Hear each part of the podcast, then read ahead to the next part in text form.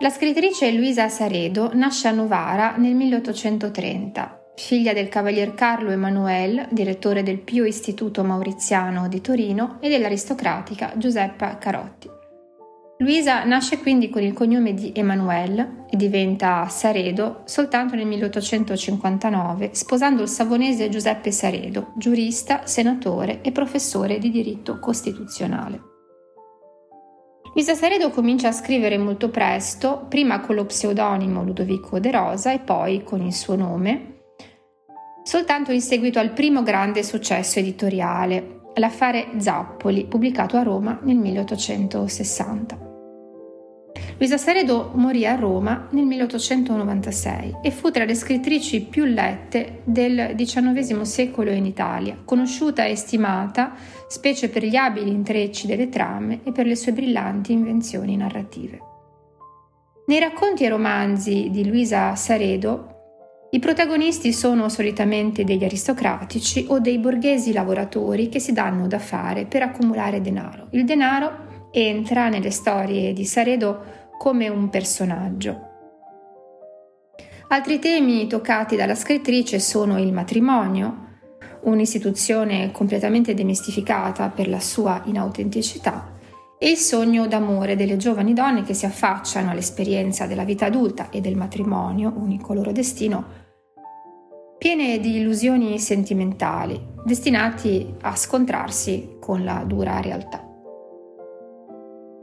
Voglio leggervi un brano del racconto Un matrimonio di convenienza.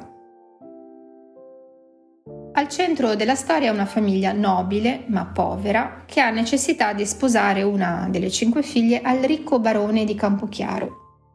Il rito della scelta della sposa da parte del pretendente è un vero e proprio mercato. Le ragazze sfilano, lui guarda, soppesa e valuta. Valeria, la prescelta, a tutto questo vorrebbe ribellarsi, ma poi scopre che l'esperienza della madre e della zia confermano il destino di passività da parte delle fanciulle. Così anche Valeria accetta il matrimonio e ha inizio la sua vita coniugale piena di disillusioni. Leggeremo il colloquio di Valeria con sua zia, esemplare dell'assoluta non messa in discussione dei ruoli all'interno della famiglia, ma anche della possibilità di vie di fuga, di accomodamenti ai quali le giovani spose della classe aristocratica avevano imparato a ricorrere. Così parla la zia di Valeria a Valeria. Quale follia? E perché?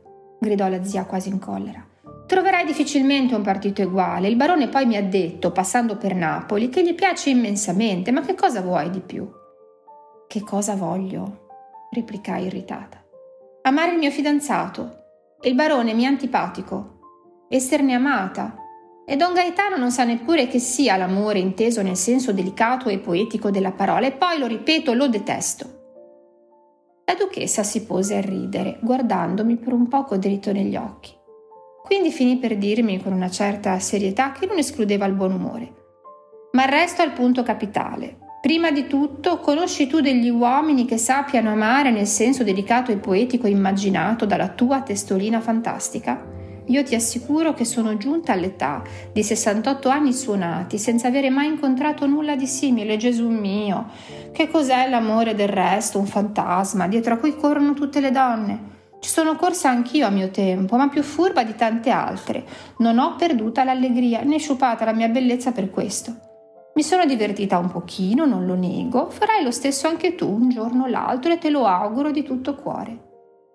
Zia mia, interruppi, sentendomi tutta sorpresa a questo strano discorso. Lasciami dire, continuò essa, sei ancora una bimba, ma vai a marito ed è bene per te che certe cose non ti siano ignote.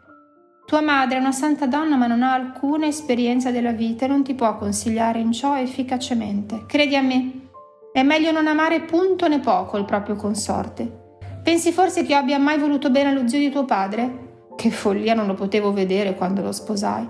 Tu non l'hai conosciuto, ma ti posso affermare che avevo ben migliori ragioni di te per detestare il mio fidanzato. Era brutto d'aspetto, stizzoso e maligno.